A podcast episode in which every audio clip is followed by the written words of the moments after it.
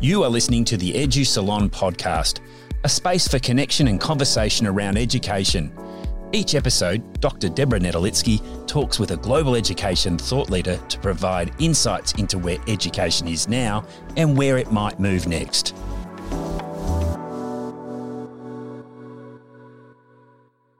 Hello, and welcome to the Edu Salon podcast, recorded on the lands of the Whadjuk people of the Noongar Nation, to whose elders past, present and emerging I pay my respects.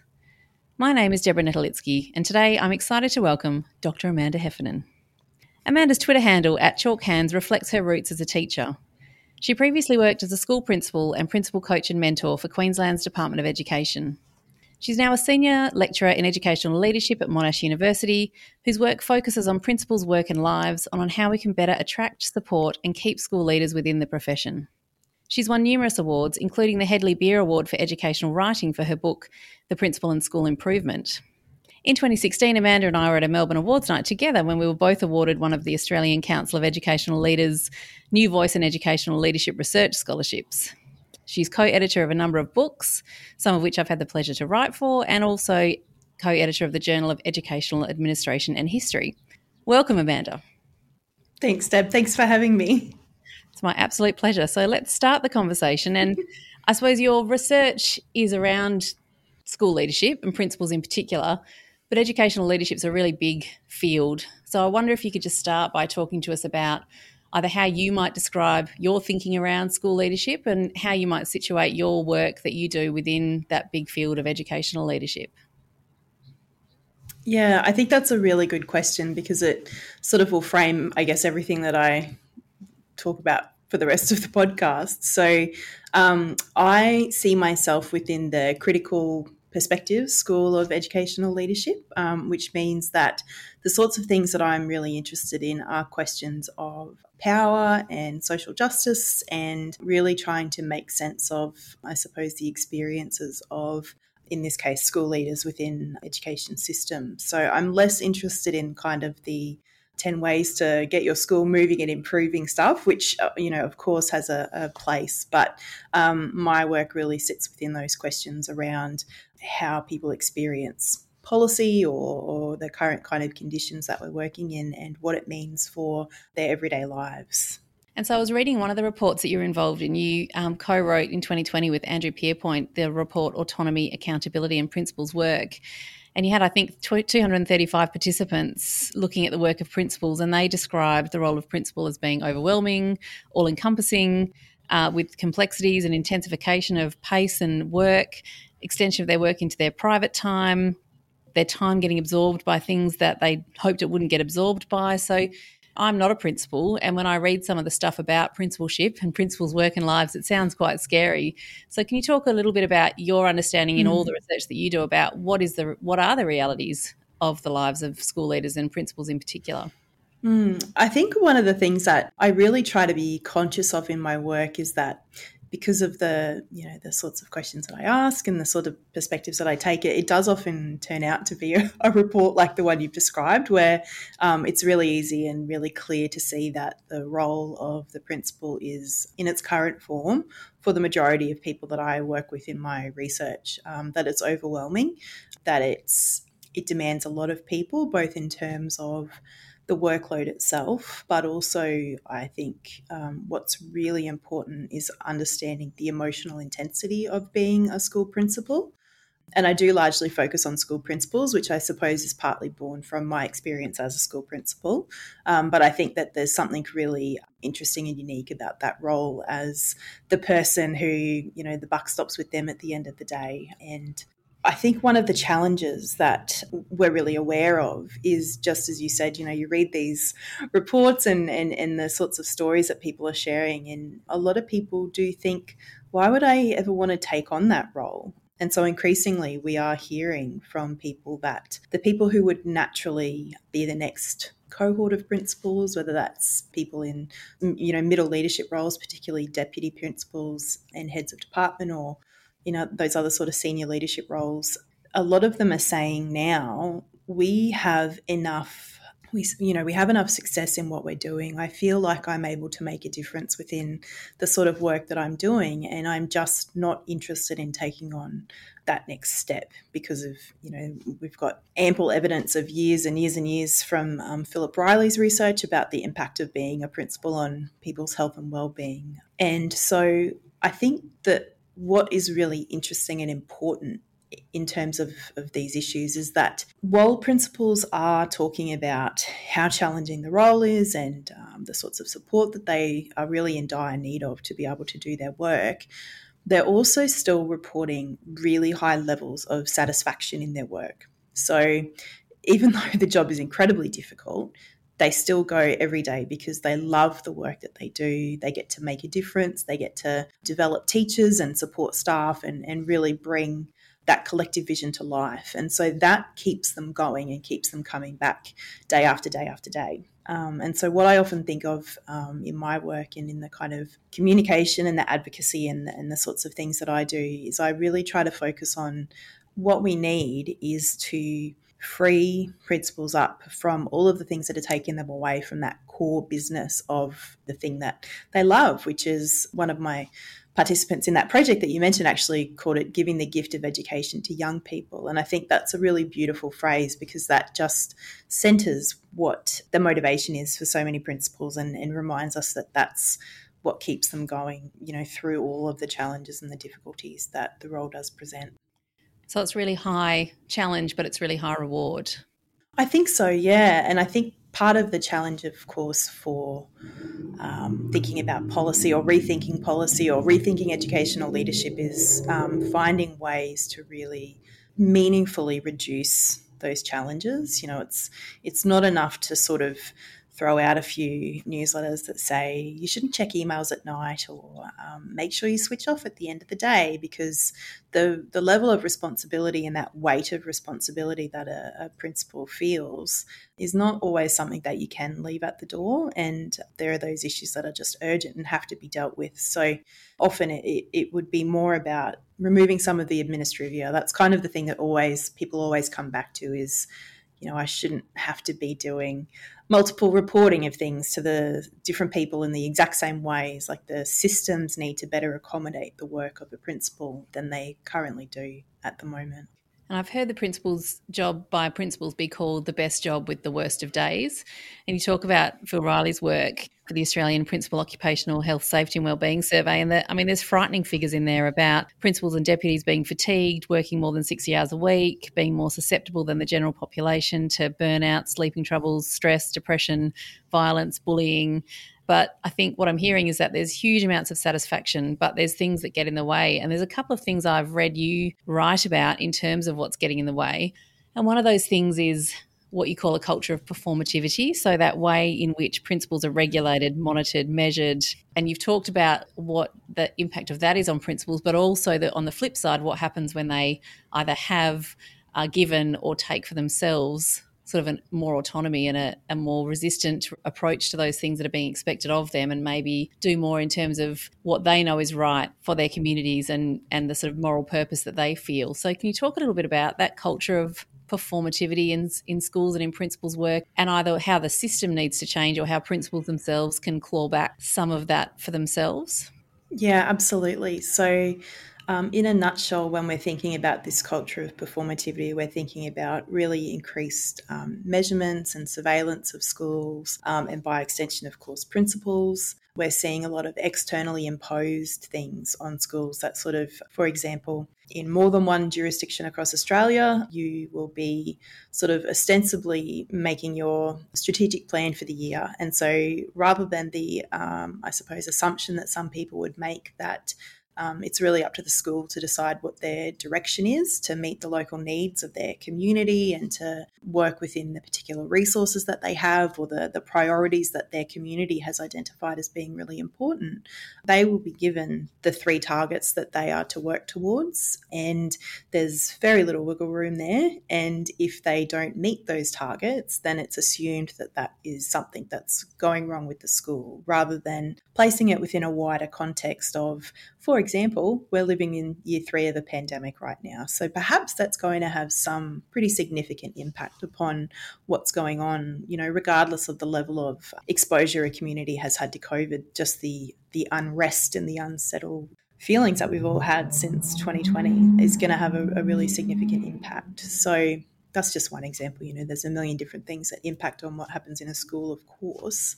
And so so what happens as a result of that is often, or potentially, things like a, a narrowing of curriculum. We start teaching the things that we think will make a real difference in those things that we're being measured on. We start perhaps valuing the things that are measurable rather than the things that are less easily measured.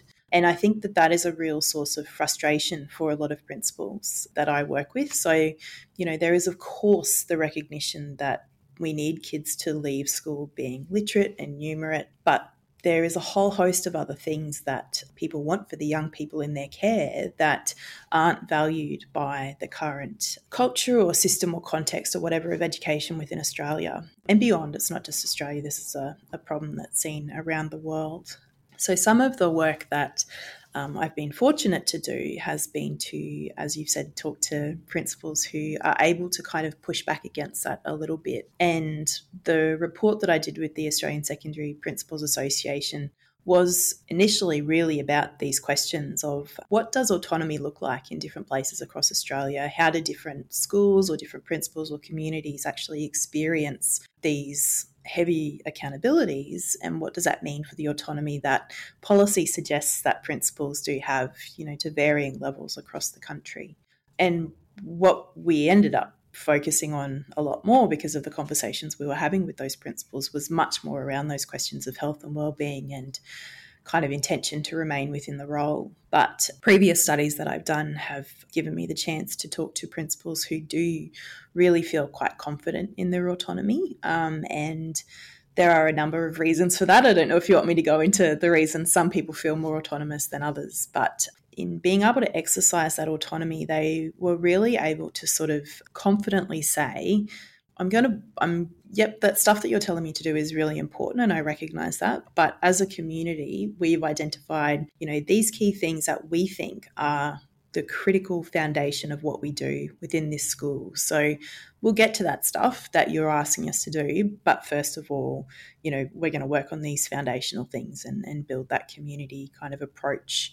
And I think it, it made it, you know, it made a huge difference for the community. There was a real sense of value for the community's voice and those relationships that people were building with community members, but also teachers felt really empowered because they had had a say, you know, their voice was being heard in, in that strategic planning.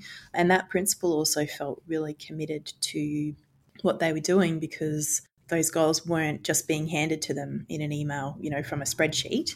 And so um, they, of course, because, you know, everything else was humming and everyone was uh, was um, doing really well and the, the kind of basics were being looked after for those young people, of course the results showed that, you know, the, the things that um, that they were being measured on, they were doing fine and everyone was happy. And, you know, I'm painting a really rosy picture here, but it, it was quite a stark contrast to some of the other schools that I had either worked with or, or researched with in various contexts where um, people really felt like policy was being done to them rather than kind of having a say in what was happening in their school.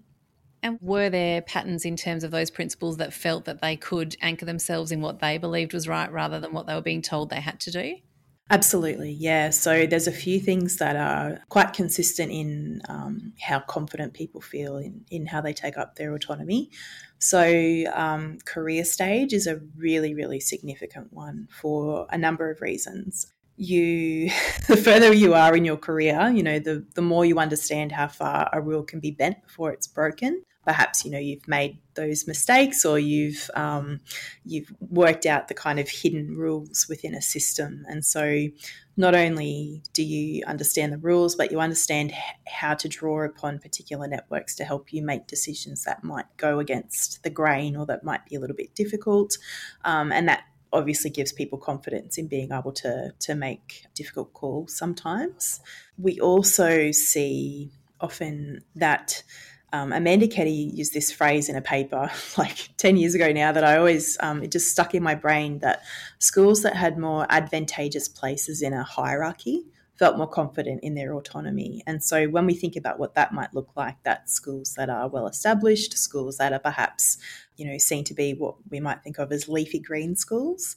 Um, so schools that are already doing pretty well against these particular measures or targets will be left alone a lot of the time to kind of get on with it. And so that lets them feel a little bit more flexible in what they do as well.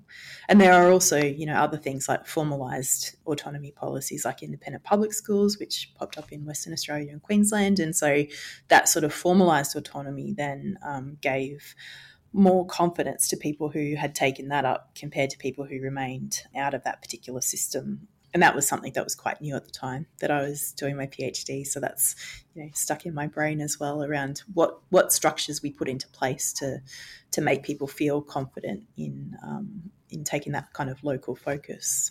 And I remember you writing about the punk rock principle, where you'd use the metaphor of punk rock musicians as, uh, I think, part of that willingness and enthusiasm to resist. You remember that paper? Yeah, I think I think about that paper all the time.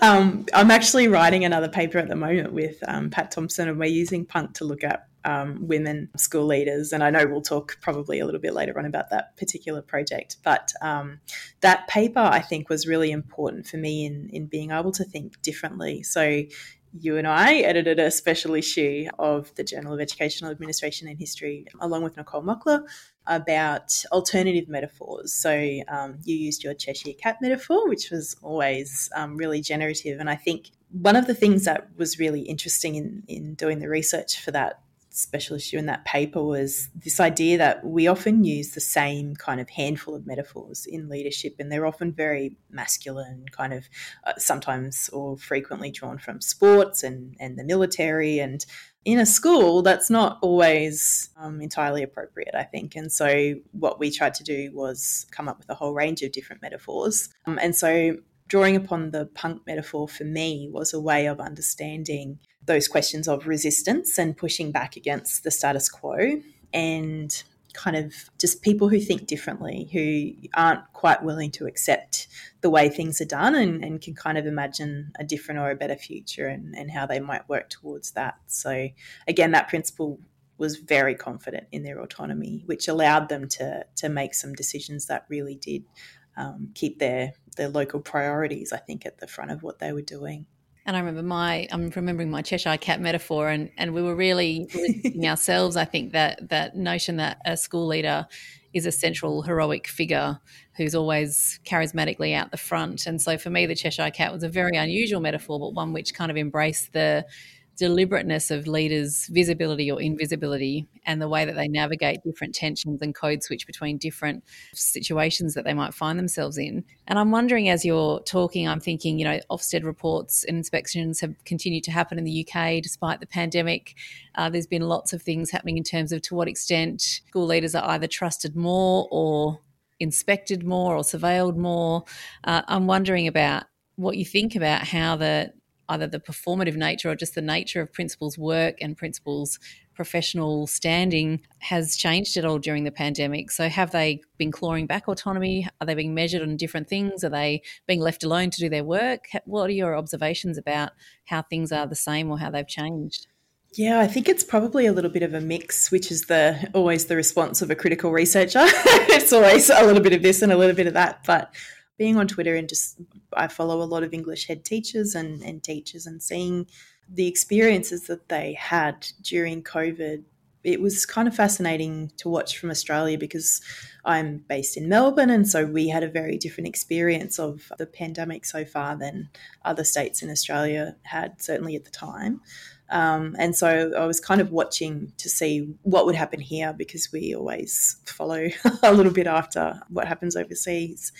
And Pat Thompson and some colleagues in the U K are doing some really, really important work. They did a really large survey of um, head teachers in England, and they found that that that trust that you you know you raised trust as an issue, that was decimated for a lot of principals. They like here were kind of being positioned on the front lines um, and expected to do huge amounts of additional work, probably much more than than a lot of what was happening here. You know, they were organising testing and tracing and, and all sorts of things that were just being thrown at them with a, a media announcement, and then, you know, it's their responsibility the next day, which many Australian teachers also experienced. So there was that sort of feeling of they were doing huge amounts of heavy lifting during the the really difficult days of the pandemic, and yet we're now back to a situation where that's it's not over by any means. And as you say, Ofsted has um, started back up, and you sort of see people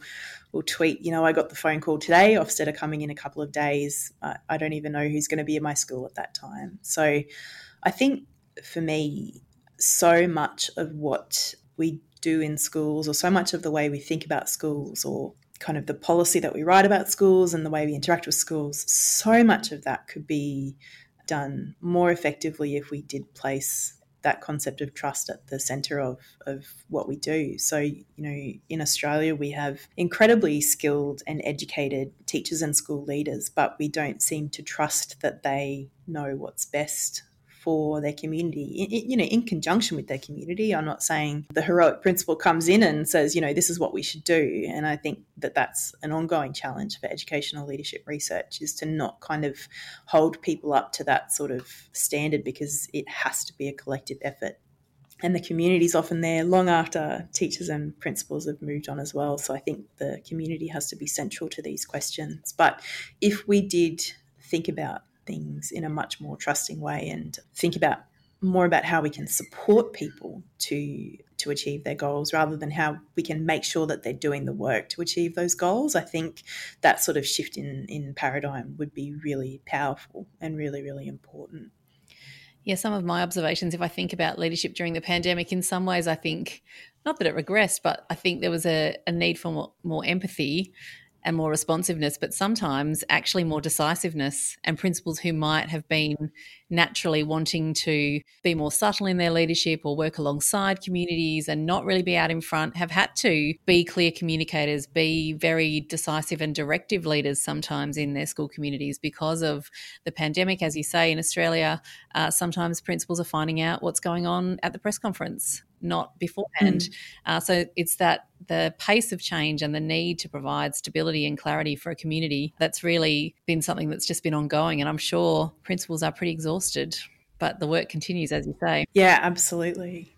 Yeah, yeah. And Fiona Longmuir, who is a colleague of mine at Monash, she actually did some research with principals during the, the early days of the pandemic. And that was a really clear finding, was that people who were traditionally very collaborative and, and as you say, sort of worked alongside their communities were having to make those quick decisions, because we were on, we still are in many ways on the back foot and trying to play catch up and, and catch up with the next thing that sort of comes out of nowhere and um, and hits us within the pandemic and, and the, you know, all of the other things that are happening either as a result of or alongside the pandemic. So I think that sense of exhaustion is very, very real. And I often think, you know, there are principals who spent the summer before the pandemic dealing with those horrific bushfires. So these people haven't had a real break for years now. Um, and I think that that's something that is really, really concerning. And if I sort of move us in a different direction from bushfires and a pandemic to something that seems really banal, but I read a paper by you and Neil Selwyn, which I found really interesting, about principals and email. An email seems to be, mm-hmm. you would think, oh, this is just a very inconsequential and insignificant thing to be thinking about in terms of the work of a school leader. But you talked about the freedoms and oppressions of email and the way that principals engaged and disengaged with emails. And it comes back to that idea we talked about at the start about what is the work of principals made up of? Like, what are they engaging with? What are they being sucked away to do? Uh, I'm sure they could spend all day if they wanted to responding to emails. So can you talk a little bit about the work you did with Neil on emails and principalship?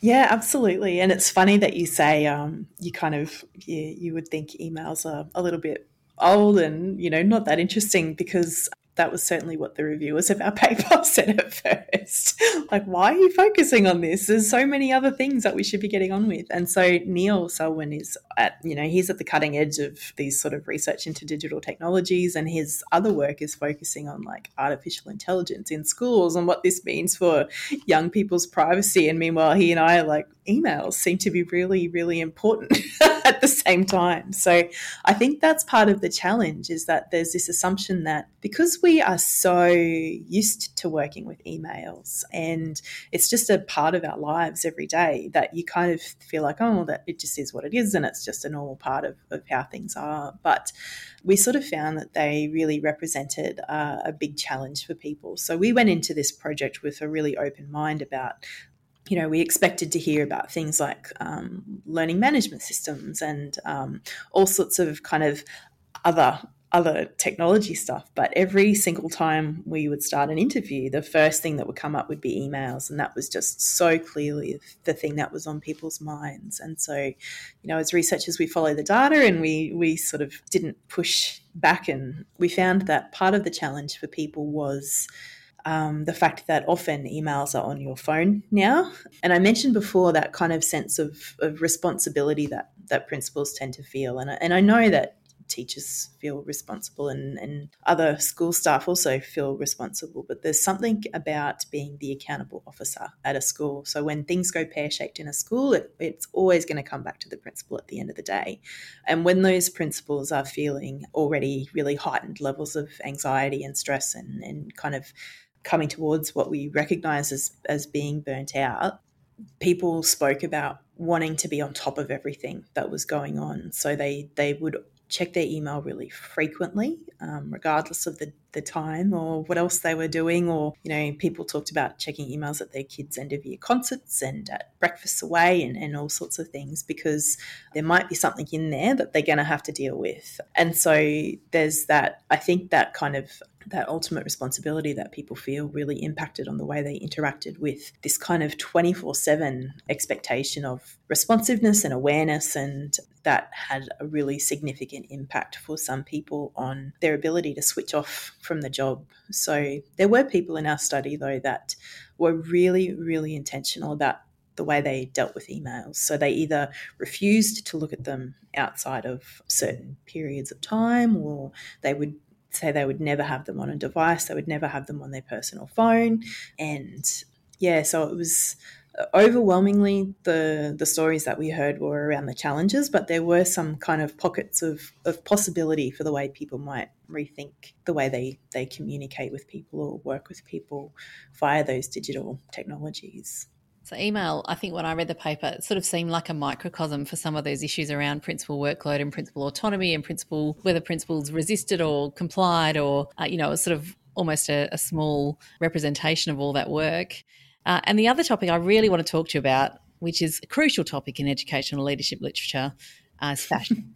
And obviously that's not yes. um, something that appears much, but you and Pat Thompson are doing this really interesting work about wardrobes and women and school leadership. And you talk in some of the preliminary and early work that you've done around the, how leaders dress. Again, it's sort of taking something that seems perhaps not as connected to this big field, but actually becomes representative of things like identity of work, of that outward expression of identity. And you talk as well about things like wardrobes and, and the way that leaders dress as revealing inequities in gender and class, for instance. So it becomes this sort of site mm. of investigating equity and identity and all that kind of thing. So I'd love you to talk about the work that you and Pat are doing around women leaders and their wardrobes.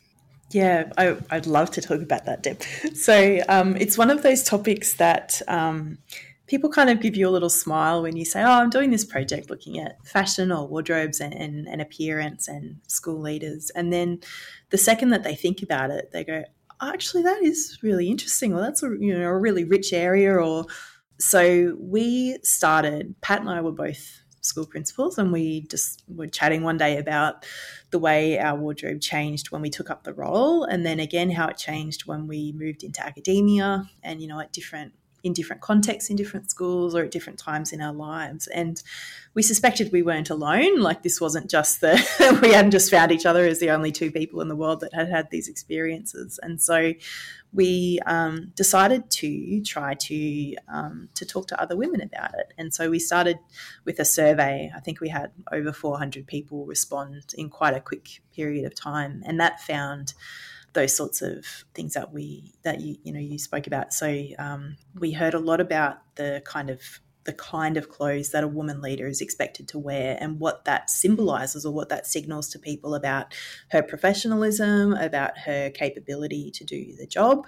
We've been able to draw a lot on some sociological fashion studies sort of concepts, um, also employability stuff around things like appearance and fit for the job. And these are kind of really loaded concepts or loaded terms that are often used to gatekeep, um, keep people out of roles, to reproduce the same kind of people to go into roles. And so when you hear about things like um, people being told they're not the right type of person to become a leader, things um, often are representative of that, of, you know, we've heard about ageism, we've heard about ableism, racism um, and sexism in the sorts of selection practices that are happening by people being told that they're not the right fit for a particular school or a particular role. Um, and we heard um, really consistently um, stories about the sorts of things that women were implicitly expected to wear, sometimes explicitly in school dress codes, but um, often, you know, the, the uniform for a leader is dark clothing, very tailored. Um, often people spoke about the blazer. And so Pat and I wrote a chapter about the power of the blazer that um, serves as a kind of um, piece of armour uh, for people. You know, if they knew that they were going to a difficult meeting or if they knew that they had to be on show that day, they would put on their blazer as a little bit of a confidence boost or to, to help them dress themselves into the role. So it was kind of like a putting on that identity of being a leader each morning. And part of what really became clear to us was that that was happening because people would then talk about their weekend wardrobe, and it was almost the opposite. So they would talk about being really relaxed and, um, you know, wearing really floaty clothes or florals or or bright colours, or being able to express themselves a lot more than they really felt like they could, with the expectations that are sort of placed on people for what they wear. So I, like I could go on about this for a really long time, Deb. It was really obvious in that chapter that you wrote about the blazer that that was obviously something mm. that just emerged from the data as a huge wave of um, commentary from yeah. the women that you had surveyed. And I'm just looking across my office now at my emergency blazer that hangs in my office, which is the one where I haven't got one and I realise I've got a formal something to go to, touring the school or presenting to parents, that I can put that blazer on to appear professional. Interestingly, I was also reflecting that as a woman leader, sometimes something like a lipstick can be part of that uh, uniform, and that now mm-hmm. mask wearing in schools, it's um you have to think about things a bit differently because uh because you, your lipstick's kind of useless when it comes to having to wear a mask. it's, it's down to just the blazer. Is there anything else you wanted to say about that wardrobe work that you're doing? Um, yeah, I think there's a couple of really interesting things that are coming through for us at the moment around questions of authenticity for people. And so there is a there is an emotional struggle that happens for people, or a s- struggle in terms of their identity work, where they're kind of putting on this costume, they feel like, you know, and it's making them imagine themselves to be a certain type of leader. But again, the same with the autonomy stuff, you know, the further along people get in their career and the more confident they become in their their ability to have their work stand on its own two feet, they are sort of tending to bring a little bit more of themselves back into to you know their appearance, and that might be opting for more comfortable clothing, because often, you know, the sorts of clothing women were describing were quite constrictive and difficult to move around in. And obviously, as a principal, sometimes you are running across across the school trying to deal with something quickly or chase a kid that has absconded, or, or you know, those are real examples that people shared. And so they're kind of, um, I suppose, loosening up a little bit of that that expectation on themselves, but that that doesn't come easily. Still, there are expectations from community, from other staff, from colleagues, and that that's not going to disappear overnight, I don't think. But we're we're finding some really interesting conversations with people at the moment about what COVID has done to their mentality around this stuff. And a lot of people are sort of saying what mattered to them pre-COVID doesn't doesn't have the same um, hold over them, or that doesn't have the same place in their kind of thinking now. And there was one really incredible conversation I had with someone who said, you know, we were on Zoom for a year and people saw my kids running around and screaming at each other in the background. So any kind of fake veneer I had over this, you know, really put together um, work day just went out the window. And so I feel like I can be myself now, and that's letting me connect with people in a really authentic way. Um, and so, yeah, that's some work that we're doing at the moment that I'm really excited about and will hopefully be coming out soon that I'll be able to share with you. So one of the silver linings of the pandemic then is that when you by necessity invite people into your home and you're no doubt wearing comfortable shoes, not high heels and things like that, that you your authenticity shines through regardless of how you might want to perform your identity to others. And so there's an authenticity there. And I think yeah. that authenticity and empathy and realness has also been valued during this time as well. Absolutely. That human connection, you know, we realise so much more that it's about really connecting with someone on a on a kind of human level rather than um and I, that's not always, you know, that shift is not always comfortable for people, and obviously it's been really difficult to invite your colleagues into your work, into your home in ways that people would never have done if they had had a choice. So I think there's kind of a, a reevaluating or a, a realigning of, of a lot of those relationships um, that is still ongoing and, and sort of still being negotiated for a lot of people as well. Thank you. So we're coming to the end of our time together, and so I'm going to move to the enlightening round of the Edu Salon. Uh, yes. The first question okay. is, um, what is something unexpected that many people might not know about you? My um my go-to fun fact about me as an icebreaker, I'm going to use it now and then I'll never be able to use it again. Um, when I was a school principal, I was on school camp and I actually got to drive Steve Irwin's whale-watching boat. So that's kind of like my my big adventure as a school principal, I think. And then we had to take part in a search and rescue mission, so I was promptly moved away from the wheel um, and given back to someone who had actual expertise in what they were doing. That sounds like um, a good day in school principalship. And something that is currently on your desk, if indeed you have a desk at home. I do have a desk, yes. It's um, I've become very familiar with my home desk over the last few years. So um, one thing I have, I've, I clean my desk up for a really optimistic fresh start for twenty twenty-two. So I have um, a book that I'm currently really engrossed in, which is about the kind of um, the way policy affects uh, teachers and um, the way it kind of makes us possibly comply with things that we don't necessarily want to do or agree with. Um, and I also have a little set of speakers because I like to listen to music when I write, and I'm trying to get some writing done before we jump into semester one. What's the book? It's called The Affected Teacher by an um, a researcher from the U K called Alex Moore, and he just writes the most marvellous books around the kind of the intersection between policy and teachers' lives. So it's one that I've been recommending to everyone that will listen to me at the moment. And it's linking, I suppose, a couple of your real interests in terms of policy and systems with the reality of the lives and experiences of people in the work in education. Absolutely. I've run out of three highlighters, I think, so far, just working my way through the first few chapters. So there's lots in there. And what about someone that inspires you in your work?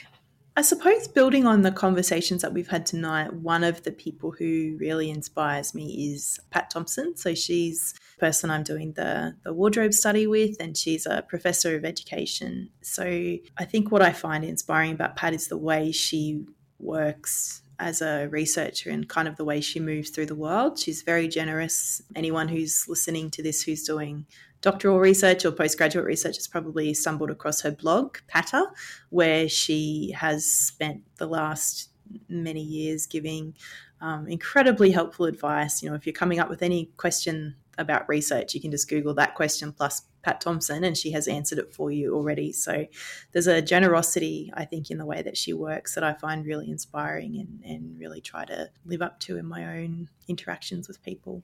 She is very, very generous as a as a scholar and as a blogger, and I certainly um, had mm-hmm. she, her website was well worn when I was doing my PhD. She definitely helped to illuminate yes. some of the mysteries of doing a doctorate for someone who's not in the academy. And so mm-hmm. you're in the middle of doing this wardrobes work, you're continuing to work with principals. What's something that you have coming up that you're excited about?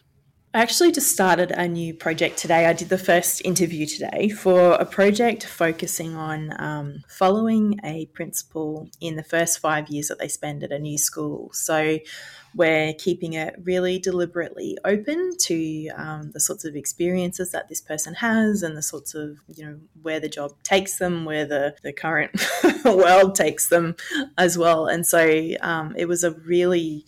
one of those moments that I, I got off the interview and I just thought that was lightning in a bottle. You know, it was the kind of moment of like, this is why I love my job so much and why I love doing what I do so much, getting to speak to someone about these really important things and kind of remembering the generosity of people who give up their time to to talk to researchers and help us to understand what's going on at the moment. So that's going to keep me excited for the next five years, which is quite lovely. It is lovely, and I think the nice thing that I've enjoyed about this conversation as we've been going is that while there are some worrying data around principalship, and uh, you've managed to to sort of remind listeners about the rewards and satisfaction of principalship and also now the joys of being an academic, which I don't think we're talking about. Yeah, true. And so my final question then, Amanda, is if you were to distill your current thinking about education to its essence, what is one thought or resource that you would like to leave listeners with? I think it's a thought that comes back to the conversation we had earlier. Um, I just really think that it, for me, everything at the moment comes back to trust, and that sense of if we trust our staff, our leaders, our teachers and our communities, you know, that they know what is needed for the young people in their care and that they have the ability and skills to work towards that, um, that they don't need to be micromanaged, that, you know, things aren't going to be externally imposed on them. And I think that that really gives that opportunity for a shift in how we think about schooling that is, I think, sorely needed right now. So that's my my essence, is how do we really rethink what's happening right now to to place that trust and that expertise at the centre of, of people working in schools. I think that's a really important and fairly big challenge, and it's to do with governments, media, communities, parents, uh, everyone that wraps yeah. around education and around schools, to be able to put that trust in the people that are actually in the schools, running the schools, knowing the schools that they're in. I think that's a really important mm. call to action, even though there's lots of action that will need to come from that. So, Amanda, thank you so much for joining me today on the Edu Salon. Thank you, Deb. It's been lovely to chat, and I'm really excited to um, listen to the rest of your episodes as well. Awesome. Thank you. Thank you for listening to the Edu Salon podcast. You can join the conversation by subscribing to this podcast and sharing it with your network, by giving this podcast a rating or review, and by connecting with Deb and her guests on social media.